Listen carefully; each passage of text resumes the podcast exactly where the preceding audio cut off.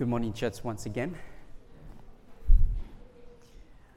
Our Bible reading is taken from Matthew chapter 27, verse 16 down to verse 20.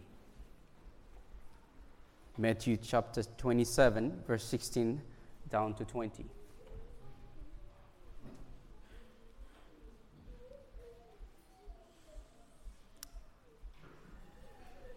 Verse 16 Then the eleven disciples went away into Galilee, in, into a mountain where Jesus had appointed them. And when they saw him, they worshipped him, but some doubted. And Jesus came and spake unto them, saying, All power is given unto me in heaven and in earth. Go ye therefore and teach all nations, baptizing them in the name of the Father, and of the Son, and of the Holy Ghost, teaching them to observe all things whatsoever I have commanded you. And lo, I am with you always, even unto the end of the world. Amen. This is the word of the Lord. I'll ask all the men to come up. Your Bibles this morning, I'd like to invite you to Revelation chapter 4. We did our scripture reading from Matthew 28, but we'll be taking our text this morning from Revelation chapter 4 and 5. And I plan to jump straight into the text this morning. Uh, we will be in the book of Revelation for these two chapters. Revelation is a book that is filled with a lot of symbolism. I do not plan to address the symbolism in the passage. However, I would like for us to definitely have a look at the picture that is seen there. The picture is simply one that should be awe inspiring. Another word is awesome. We will have a glimpse this morning of the glory of God, and that is a glimpse that should be sobering at its core. So I want to warn you the glory of God is far beyond our comprehension. And so I've been praying this week and this morning, and I hope that you will join me in praying this same prayer. Like Moses prayed, Lord, show us your glory. And so I'm going to pray. After I pray, we'll dive into the passage, and I'll ask you to pray with me. God, would you let me see your glory? Heavenly Father, we come together as your people this morning. And as we come into this passage, I pray that you would open our minds to see just a glimpse of your glory. Oh, no man can see you and live. But God, if we could just get a glimpse. Moses got an opportunity to see your backside, and it made his face to shine in such a way that people could not look upon him. It impacted his life. As we spend time looking at your glory today, what little bit of glimpse that John could describe, I pray that you would help us to have our lives impacted by the glory of God. And so I pray again, Lord, this morning, show us your glory. For it's in your beautiful name I ask it. Amen. Let's read from Revelation chapter 4 and verse 1. I'll make comment as we go. After this I looked, John speaking, and behold. There are three beholds in this passage. This is the first one. Behold. A door was opened in heaven, and the first voice which I heard was as it were a trumpet talking with me. I think this is going to be epic because when a trumpet talks, you better be paying attention. And it said, Come up hither I'll show thee things which must be hereafter. And immediately I was in the Spirit, and behold, second, behold, a throne was set in heaven, and one sat on the throne. I'll note that in this passage, the word throne shows up 17 times. So, this entire passage is about the throne, and more specifically, about he who sits upon the throne. Verse 3 and he that sat was to look upon like a jasper and a sardine stone. It's a very bright red. And there was a rainbow round about the throne, and in sight like unto an emerald. That's a bright green. I see words that describe red, green, rainbow. I think John's having a hard time describing this. Verse 4 and round about the throne were four and twenty seats, and upon the seats I saw four and twenty elders sitting. Notice they're sitting. There will be a progression through this passage. They're clothed in white raiment, and they had on their heads crowns of gold. They must be important elders. I will not go into symbolism and try to figure out who they are. That's not the point of the passage. Watch this, verse 5. And out of the throne proceeded lightnings and thunderings and voices. And there were seven lamps of fire burning before the throne, which are the seven spirits of God. And before the throne there was a sea of glass like unto crystal. This has got to be the most magnificent throne room you've ever imagined. With colors that you can't describe, and a crystal floor that shines like glass.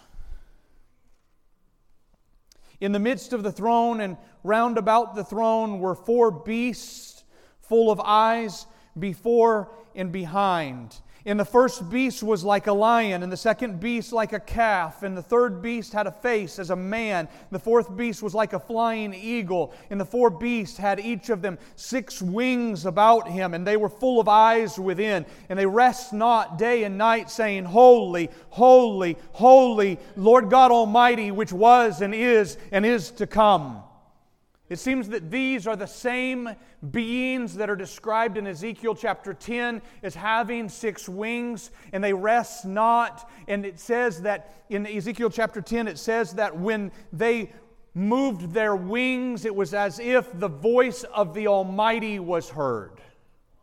Verse 9. And when those beasts give glory and honor and thanks to him that sat on the throne who liveth forever and ever, the four and twenty elders that were sitting fall down before him that sat on the throne and worship him that liveth forever and ever and cast their crowns before the throne. Isaiah described this same scene in the moments when he was caught up in a vision to see God. This was Isaiah chapter 6 and verse 1. Isaiah says it like this In the year that King Uzziah died, I saw also the Lord sitting upon the throne, high and lifted up, and his train filled the temple. You hear the word train in Isaiah's words, don't think a train that you might see in the movies today, like choo choo train. It's not what he's talking about. He says the train filled the temple. I want you to think of a train like the regal royal robes, the edges of the robes, or in a modern wedding, you might see a lady wearing a wedding dress coming down the aisle, and the robe that comes off the back of the wedding dress is called the train. And here is God Almighty sitting on his throne in heaven. Isaiah describes it as these beings flying about him. With two wings they fly, with two wings they cover their eyes, and with two wings they cover their feet. And they cry, Holy, holy, holy. In Isaiah chapter 6, it says that smoke filled the temple, and as they spoke, the pillars of the temple shook, and the holiness of God filled the temple. I hope you're getting a glimpse of the glory of God this morning.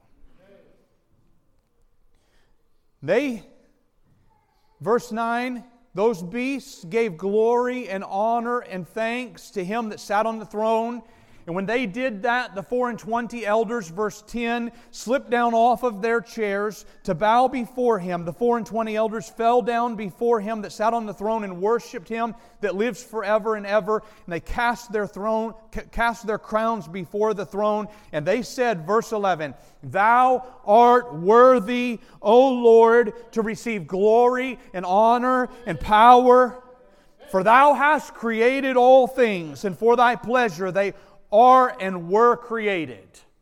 So, their entire statement in this picture, you have these beasts with a face like a man and a lion and an eagle. You have these 24 elders that have now slipped off of their chairs to down, now bow before the one who sits upon the throne, and they say, Thou art worthy to receive. And they give three things glory and honor and power.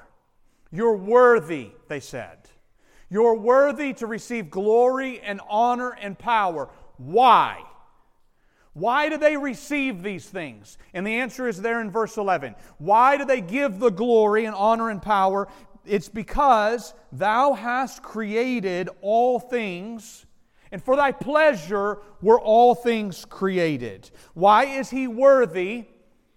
We'll see it several times in the passage today why he's worthy of glory and honor and power but the first one is in verse 11. It's because he created all things. And I want you to grasp this picture this morning. He's high and he's lifted up, and he's worthy of all praise because of his almighty creative power.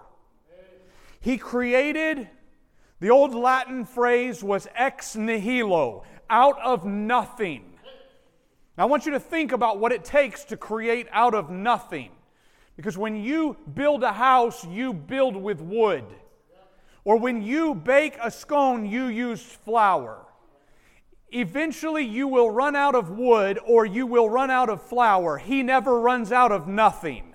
There's an infinite supply of nothing in the world from which He can create. He creates out of nothing, and He will never be held back by resources. He's the one who holds all things together by the word of his power, and with his words, he created light. He said, Let there be light, and there was light. You try that. I can't pay the power company to put the lights on. He creates with the word of his power. He separated the land from the sea, and he told the sea, This is your boundary, and you don't go beyond it. And aren't you thankful for those of us that live along the coast? Aren't you thankful that he placed a boundary and he said, You don't go beyond that sea? He formed man from the dust of the ground. He brought man into the shape of a human being in his own image, and he breathed into man the breath of life and in man and all of his technological scientific advancements has never been able to do that again. Only God can breathe the breath of life into man and make him a living soul. And with one, as it were, afterthought, he spread these stars into their far flung distances. The book of Genesis says, as an afterthought, and he made the stars also. And I don't know if you've ever sat and thought about why would he make the stars? The only reason I can come up with is so that he can show you how massively awesome he is. For mankind, for the last several thousand years, has done their best to map out the stars. And the only thing that we can do when we map out the stars is we find out that there's more of them out there than we could ever count. And mankind, in current scientific astronomical studies thinks that perhaps we've mapped out as much as 4% of the entire universe. He's a great, big, awe inspiring God. Notice the words that he said in verse 11 Thou art worthy, O Lord, to receive glory and honor and power, for thou hast created all things and for, for thy pleasure they are and were created. He's an awe inspiring God. That's the first thing I want you to grasp this morning. The glory of God is worthy of all praise. The glory of God is worthy of all praise. If the four elders, uh, 24 elders and four beasts, who are the closest beings to the throne of God, say with truth, you are worthy because you are the creator, he is then worthy. They are the ones who are the closest, they know the best. The glory of the Lord is worthy of all praise. I think that we in our 2023 version of Christianity, I think that sometimes we have a tendency to say words but not really think about what they mean. The word worthy. I don't know if you've thought about that word worthy with God. Maybe you've said it, but I wonder if you've thought about it. The word worthy means it belongs to you, you live up to it, it's yours. And so when we say he's worthy of glory and honor and power, it's his because he's lived up to it. He deserves it. It's our responsibility to give it to him. So glory goes to him, honor goes to him, power goes to him. He owns it, it belongs to him. He has created all things, you and I included. He has created us. And I want you to think for just a moment as the best example of creation that we have within society. I think the best example we have is an artist or a sculptor. An artist will take, and sometimes an artist might take months to paint out a full painting, something that exists only in his mind, and he will take that and he will work that out on a canvas. And never in the history of mankind has a piece of art ever stood up to rebel against the one who created it. Never. You know why? Because the Creator is always in charge. And yet, you and I, as human beings in the history of mankind, we have rebelled against our Creator. I want you to grasp how deep this runs for us. For Romans chapter 1 and verse 18 tells us, gives us a glimpse of the wrath of God upon our sins. Here it is, Romans 1 and verse 18. The wrath of God is revealed from heaven against all ungodliness and unrighteousness of men who hold the truth in unrighteousness. Friend, we have sinned against a holy God. He created us. He created us so that we would return glory to Him. And yet, we, as fallen, sinful humans, have rebelled against Him who created us, and His wrath abides upon our sin. Let that sink into us. You cannot absorb the wrath of God, it's impossible. His wrath is infinite. He created us in His holiness, and He created us for His holiness, and we are to return that glory back to Him. And yet we have fallen in our sins. And do you understand that in our sin we are separated from Him, abiding under His wrath? And if something doesn't happen, we will be eternally punished, and it will be His grace that He will not just extinguish us. Therefore, we need, we need Him to step in. And that's what He did. Romans chapter 3 and verse 24 tells us that God set forth Jesus to be a propitiation for our sins, the gift that turns away his wrath. That's the word propitiation. God put Jesus to be the gift to himself that turns away his own wrath. His wrath abides on us, and yet God sent Jesus to take that wrath. God set forth Jesus to be a propitiation, but that happens through faith in his blood. You have to trust Jesus. He is just. God is just. He will always mete out punishment. He will always mete out punishment. And if you put your trust in the Lord Jesus, He metes out that punishment on Jesus instead of putting it on you. But, friend, hear me well with a caution this morning. If you don't put your trust in Jesus, that wrath still abides upon you. We quote the verse so often, 2 Corinthians 5 and verse 21. He, God, has made him, Jesus, to be sin for us, who knew no sin, that we might be made the righteousness of God in him. That's the great exchange, and this is the gospel, friend. God put Jesus forth. You see, He is worthy of all praise because He created us. But we, as His creation, rebelled against Him, and we deserve the wrath of God. And yet He placed His wrath upon Jesus. and Jesus took our place on the cross. When we say Jesus died for our sins, that's what we mean. Jesus took the wrath of God on the cross. An infinite God poured out his infinite wrath on his infinite Son in a space of three hours on the cross. And Jesus said the words, Tetelestai, it is finished. There is no more work that must be done. Jesus took it, and all we have to do is trust in him. That's a glorious thought in the gospel this morning. Jesus makes a statement in John chapter 3, and I hope you'll listen to these words. This is John 3 and verse 36. He that believeth on the Son hath everlasting life. And he that believeth not the Son shall not see life, but the wrath of God abides on him. Do you hear those words? Jesus himself said it. Believe on the Lord Jesus and you'll be saved from the wrath of God. Don't believe on Jesus, you're still stuck under the wrath of God. And that's what brings us into chapter 5. You're in Revelation chapter 5 in verse number 1. There's a dilemma now in this throne room setting. And here's the dilemma it's in chapter 5 and verse 1. I saw in the right hand of him that sat on the throne a book written within and on the back side, sealed with seven seals. It's time. This is future.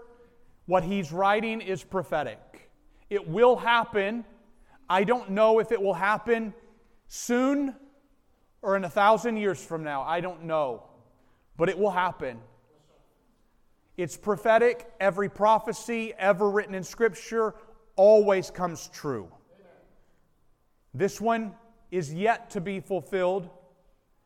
And here's what he says The one who sits upon the throne has in his right hand a book sealed with seven seals. I won't take the time to fully develop what this is, but I'll give you a glimpse of it. In chapter 6, it tells us, we won't read chapter 6 today, but it tells us what the first six seals are. If you've watched movies over the last 30 years, you'd be very familiar with these seals. They are the black horse, the red horse, the pale horse. These are apocalyptic judgments. So it's easy for us to see from chapter 6 that the book that is in the right hand of him who sits upon the throne is the wrath of God being unleashed upon man. Again, I repeat, it will happen. Don't think that the Bible is fiction, friend. God did not waste his time telling us children's stories. These words carry weight. There's a dilemma. Verse 2 And I saw a strong angel proclaiming with a loud voice, who is worthy to open the book and to loose the seals thereof? And no man in heaven, nor in earth, neither under the earth, was able to open the book, neither to look thereon. And I, John, I wept much because no man was found worthy to open and to read the book, neither to look thereon. So, why? I want to ask a question. Why open the book? Because if the book is the wrath of God, why even open it? It seems to you and me in our sterile environments of 2023, it seems to me that it would just be best to leave the book closed. But, friend, I submit to you this morning that there are wrongs in this world, and those wrongs must be made right. That's called justice. Justice must be made right upon this earth. And this strong angel of verse 2 stands within heaven and cries with a loud voice, Who is worthy to open this book? And there's not a single person in heaven that can be found. Not an angel, not a man. There's no one who can be found to open the book and to unloose the seals thereof. And it says in verse 4, John wept. And I think that that helps us to understand why this book must be opened. You see, John is broken over this. He says, I wept much because there was nobody that was found worthy to open the book. This should be causing all kinds of questions in your mind right now. Why unleash the wrath of God? And John weeps much. Historians tell us that by the time John writes this, he's almost 90 years old. John has seen many horrors in his day. I'll give you some insights. John had many sons in the faith, and John had watched those sons in the faith be martyred. John's own brother, James, the son of Zebedee, Acts chapter 12, killed by the hand of King Herod. That's John's brother. You remember James and John, the sons of thunder? When they were young, 35, James was put to death. Not because of something he had done, but the book of Acts records it so that Herod could please a group of people. Senseless. The wrongs of this world must be made right. By the time John's writing this, he's now on his third emperor of Rome, and the ones that he has endured are Nero and Titus and Domitian. And church history tells us all three of them were bloodthirsty for Christians' lives. And John stands in the throne room, having been transported prophetically to the final day, and he looks, and there in the right hand of the one who sits upon the throne is the wrath of God sealed up with seven seals. It will be unleashed, and nobody can unleash it. And John is broken. All the wrongs in the world must be made right. This must be put right. And as I think of our community and our society today, I can't help but think of all of the wrongs that you might have been through. You see, friend, God places His wrath in two places. Either He places it on Jesus at the cross, or He places it on the perpetrator who needs to have justice brought on his life. I think about in our society the way that the vulnerable are treated. An accident happens and a crowd rushes in, not to help, but to loot.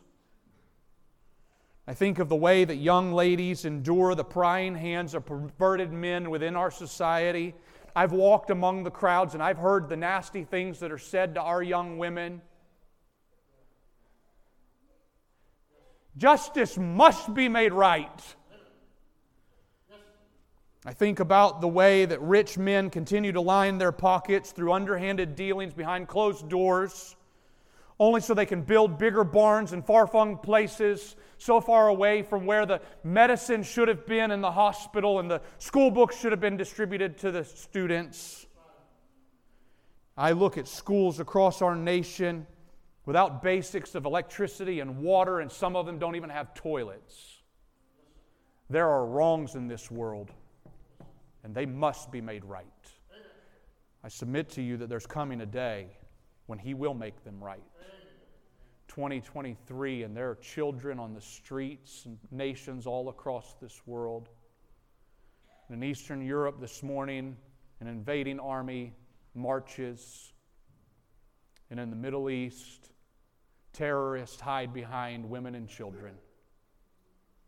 There are wrongs in this world, and they must be made right. John feels this deeply. Adam in the garden had no idea how far his sin would reach. Oh, friend, sin will complicate life. John's there, and he hears the cry of verse 2 Who is worthy to open the book and to loose the seals thereof? Why? Why do those seals need to be loosed? They need to be loosed because the glory of God is not being praised. That's what's at the core of our sin, friend. We're not praising God for His glory, we're not lifting Him up. We're hiding behind our own sin. And God goes, No, wait, it must be made right. And friend, if you've put your trust in Jesus, it was made right on the cross. And if you've not put your trust in Jesus, the wrath of God abides upon you still. And that brings me to the second thing. The first one you saw was the glory of the Lord is worthy of all praise. And the second is this the glory of the Lord is being neglected globally right now. The glory of the Lord is being neglected, overlooked, not cared for globally. You might have seen it in the cover title at the beginning this morning. The glory of the Lord is the reason for missions. Why is it that we take the gospel to the nations? Because the glory of the Lord is not being praised around the world. I look across the nations. I'll give you a few examples this morning. The Maldives, well known for being a tropical resort, vacation holiday, and yet within the Maldives, the population shows 99.41% Muslim. The remaining half a percent is Buddhist. It's estimated that there might be as many as 200 Christians in the entire nation. The last known missionary attempt in the Maldives was in 1998 when 50 Maldivians were suspected of being Christians. They were tortured and imprisoned. 19 foreigners were deported in that moment. The glory of God today is being neglected in the Maldives. Mauritania, on the western coast of Africa, 4.7 million people. Listen to the percentage Muslim 99.84% Muslim. Every people group in Mauritania is classified as least reached. That means that there is no church among them, and there is no known movement of anyone trying to take the gospel within the nation to the people. 4.7 million people who know nothing of the awesome glory of God and the work of Jesus on the cross for them. Probably currently the hardest place to be a Christian on the planet would be Afghanistan. 42.1 million people currently under the rule of the Taliban. The Taliban announced last year that there are no Christians left in Afghanistan. That was from their own public announcement. It is known, however, that there are many Christians, perhaps as many as 15,000 Christians in Afghanistan, all of them in hiding, none of them meeting together for fear of their own lives. Right now, according to Joshua Project, and if you're not familiar with Joshua Project, I would encourage you to go and search their website. All the details of all the peoples on the planet are listed there. JoshuaProject.net. According to the Joshua Project, there are 293 frontier unreached people groups left on the planet. That means that that's less than 0.1% of their people group, their language, less than 0.1% of them are professing believers and there is no known movement towards Christ among them. If you total up their population, 293 people groups, they're 1.6 billion people. That's 19.7% of the global population. One out of five people on the planet live within those frontier people groups. One out of five. That's why I say the glory of the Lord is neglected globally. One out of five. And if we're honest this morning, there are many things in our lives that compete for the glory of God. We'll come for a church service, and if I'm honest this morning, it'll take us three songs before we fully engage with our hearts to sing. By the fourth song, we're there, but on the first song, our minds are in other places. Oh, the glory of the Lord is tragically neglected. God created us for His glory, and the greatest injustice in all of the universe is for us as His creation to not give Him the glory that is due to Him. Colossians 1 and verse 16 places Jesus Christ in the creative position of the Godhead. By Him were all things made, and by Him all things consist. He is before all things. Oh, hear the words of the Lord. He created us so that we would give Him glory. And the question arises in verse number two of Revelation 5 Who is worthy to open the book? And here's John crying. Nobody. Nobody is worthy. There's not a single one. Now look into verse 5, and the dilemma is going to be handled. Verse number five One of the elders said unto me, Weep not. Behold, there's the third behold. Behold, the lion of the tribe of Judah, the root of David, hath prevailed to open the book and to loose the seven seals thereof. I love how this elder does this to John. One of the elders, that was the 24, right? And so one of them sees John, and I don't know, the Bible doesn't say what posture. Is he just standing there crying? But I think that if he says he's weeping, I can almost see him fetal position on the ground, just crying, Oh God, you've got to make this right. Things in heaven are wonderful, but things on the planet Earth are not. And I can just imagine as one of the 24 elders steps away from the throne and comes over and puts his hand upon John. John, John, John, it's not hopeless. Look. And listen as how he describes it in verse 5. Weep not, behold, look, you can see him. He's the lion of the tribe of Judah. He's the root of David. He has prevailed to open the book, and he can open the seals. So look, and, and I, and I want to just point out for a moment look, he's, he's the lion of the tribe of Judah. That's a fulfillment, a prophetic fulfillment of Genesis 49 and verse 10 that says, The scepter will not depart out of the tribe of Judah. And then the root of David, that's a fulfillment of Isaiah 11 and verse 1. The branch shall grow from the root of David. And you and I, who live in a society that knows agriculture, we know that you can cut a tree down, but that's not going to be the end of the tree. And that's what happened when Nebuchadnezzar came to Israel. Nebuchadnezzar cut the tree of David down carried them all off into captivity. But a root of David sprung up. That's Jesus. He sprung up. And I love the way that here he looks. The elder says, Look upon the throne. There is the lion of the tribe of Judah with power. And look at him with life. The root of David is there. Now look in John sees, but I want to tell you, I'll just go ahead and tell you this John doesn't see lion or root.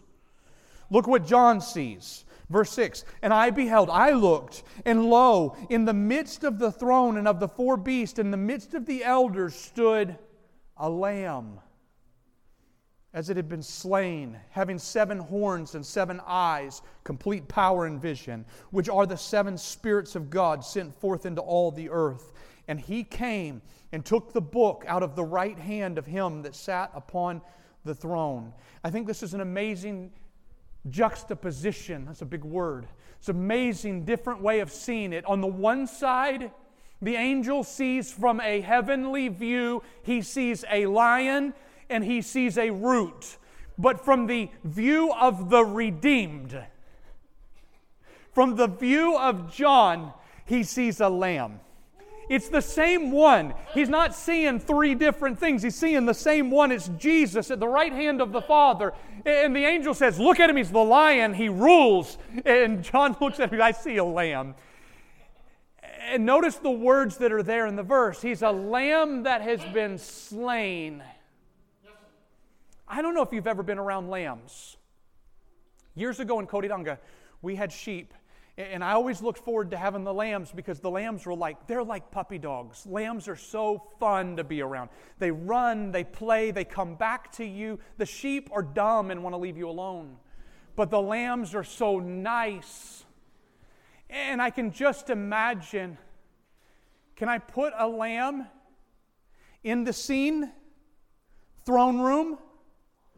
Red, green, rainbow, sea of glass? Slain lamb. That'll turn your stomach. A slain lamb with his neck cut. But it's not just a slain lamb. See the words that are there. Verse 6 I beheld, and lo, in the midst of the throne and of the four beasts, and in the midst of the elders, stood a lamb as it had been slain. You know what slain lambs don't do? They, st- they don't stand. Here is the Lamb of God, John's words. The Lamb of God that takes away the sin of the world. The Lamb of God has been slain, but now he's not laying there lifeless. He's standing. He's standing, and what is he doing in this moment? He's taking the, the seven sealed book from the hand of Almighty God. You know what this picture is? This picture is he has already taken the wrath of God upon himself. He has every right to unleash the wrath of God on those who do not trust in him. That's the picture. And he will unleash the fury of God's wrath. But first, he receives the glory. For the one who went to the cross has already absorbed the wrath of God, and he has every right to unleash that wrath on all those who do not trust in him. That brings me to my third point. The glory of the Lord should be praised by those that are redeemed by the sacrifice of the Lamb. Now, that's us. Let me say it again. It's a lot of words. I want them to sink in. The glory of the Lord should be most praised by those redeemed by the sacrifice of the Lamb. So let's continue the picture. Verse 8. And when he had taken the book, that's the Lamb did that. When he had taken the book, the four beasts and four and twenty elders fell down before the Lamb, having every one of them harps and golden vials full of odors, which are the prayers of the saints. So, those 24 guys have been worshiping the Almighty Triune Godhead on the throne, and now they're going to switch their focus. Verse 9 And they sung a new song, saying, Thou, Jesus, art worthy to take the book and to open the seals thereof, for thou wast slain, and hast redeemed us to God by thy blood out of every kindred and tongue and people and nation, and hast made us unto our God kings and priests, and we shall reign on the earth. I don't remember, I don't know if you remember this from earlier, but it was the four beasts that started the praising, and the, that spilled over onto the 24 elders. And now the 24 elders are praising, and they're praising not just he who sits on the throne, but they, they are praising the Lamb who is standing next to the throne. And now it's going to spill over onto some other people who were there. Those are the angels. Verse 11. And I beheld and I heard the voice of many angels round about the throne and the beast and the elders and the number of them was, don't try to count them, 10,000 times 10,000 and thousands of thousands. That's a bunch of angels that are worshiping now. Saying with a loud voice, Worthy, you deserve it. Worthy is the Lamb that was slain to receive power and riches and wisdom and glory, honor and strength and honor and glory and blessing and there's going to be some others in heaven on that day. This is how I know it's prophetic. There's going to be some others on that day, and we haven't talked about them yet in this passage. That's us, the believers that will be there, the believers in Jesus. And you're going to see them in verse 13.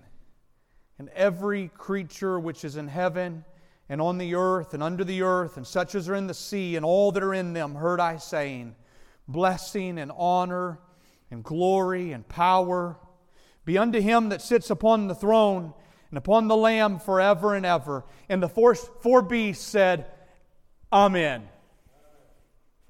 It's almost as if the beasts realized we started this and it went a lot further than us. I can see the four beasts started, the elders joined in, the angels hopped on, then all of us join in as well, and then the beasts step back and they go, Yeah, that's right. Amen to all of that. And the four and twenty elders fell down and worshiped him that liveth forever and ever. So as I look through this passage, Jesus Christ, chapter 4 and verse 11, in his triune being, is worthy of all praise for his creative power.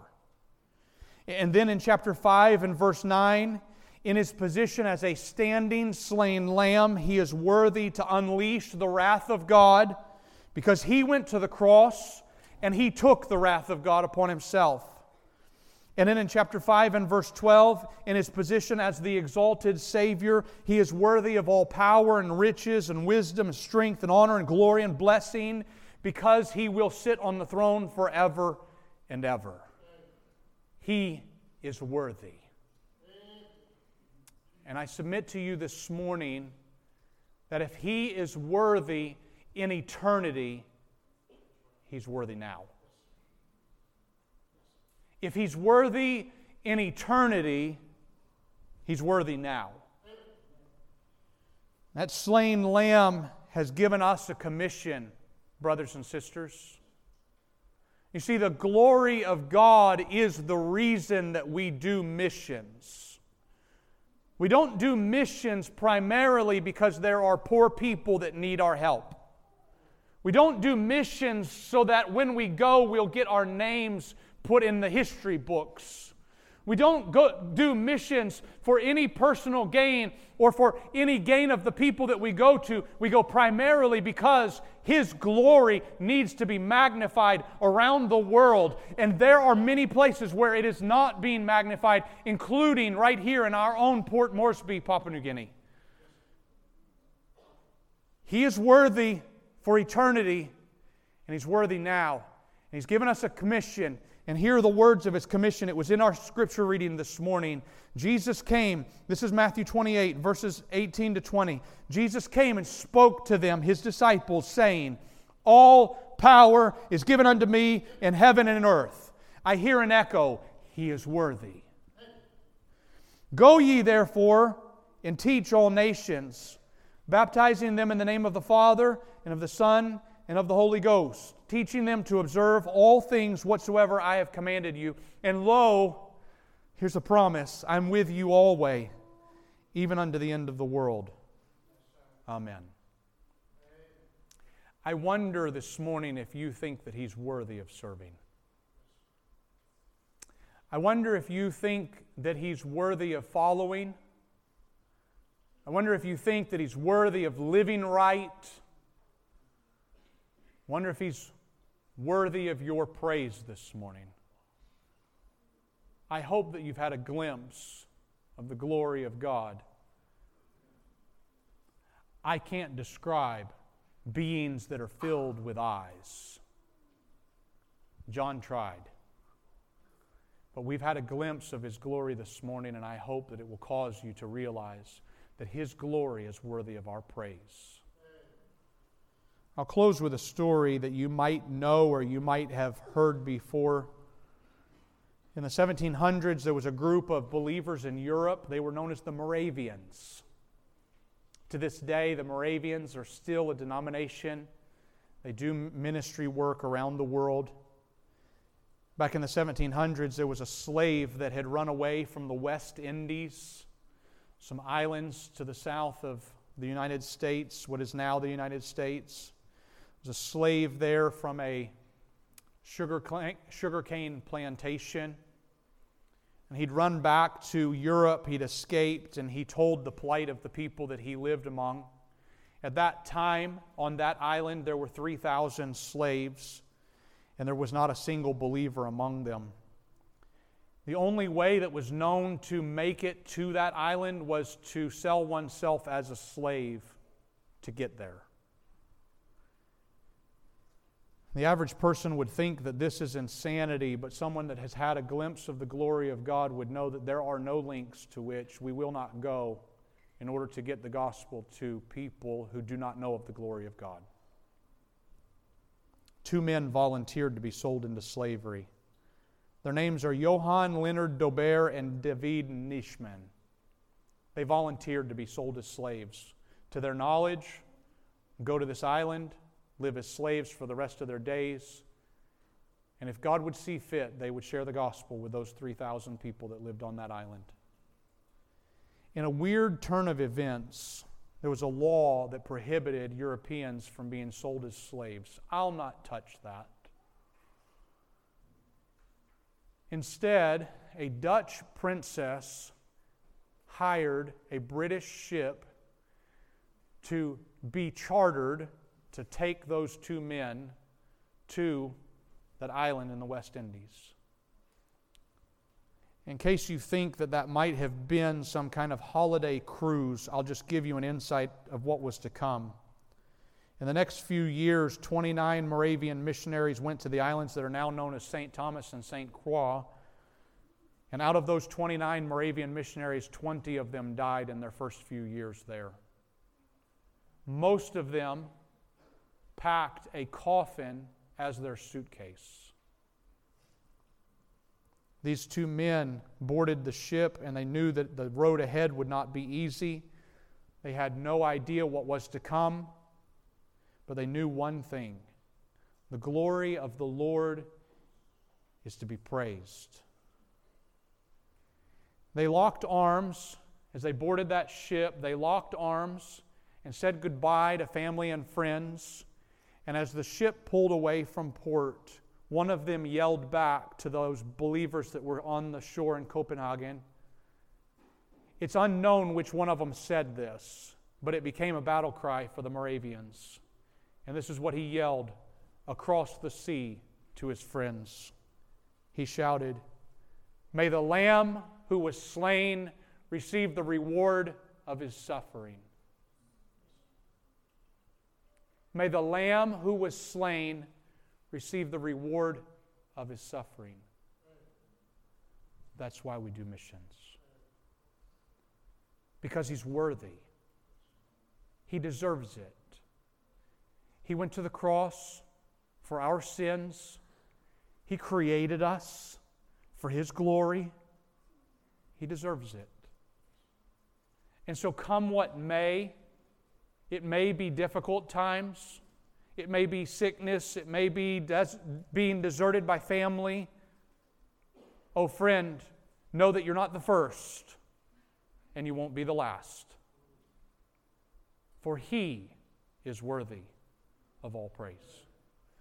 Our Heavenly Father, I pray this morning that you would stir within us a desire to proclaim the glory of the Lord. Proclaim that glory to the nations. 293 frontier people groups making up one in five population on the earth. They don't know the glory of God. They know how to worship. They don't know what they're worshiping. God, I pray that we would see the glory of God as being worthy of our own lives. Would we not hold back from taking the gospel? God, there are people, even within our society, that sometimes we might be ashamed to speak up to. God, I pray that we would see you as worthy as we tell them about your goodness Oh, sure, there might be fear, God. There might be fear that I'll be looked down upon or I'll be made fun of. But the truth of the matter is, if I don't speak up, they won't know about your glory. And so, God, I pray that you would do a work. I pray, Lord, that you would raise up from among us people who would say, I'm ready to give my life if it's like a Moravian to carry the gospel across the seas. I'm willing to give of a term break. I'm willing to give of my finances. I'm ready to take the gospel where they don't know about you. And so, Lord, I pray that you would do a work within our hearts. Don't let us just sit off to the side, unstirred uncaring about the glory of God. For, Lord, the day will come when we will stand before you. And Lord, I look forward to that day of being able to cast any crown that you have given me to present it back to you, cause your glory to be even greater. For in your beautiful name I ask it. Amen.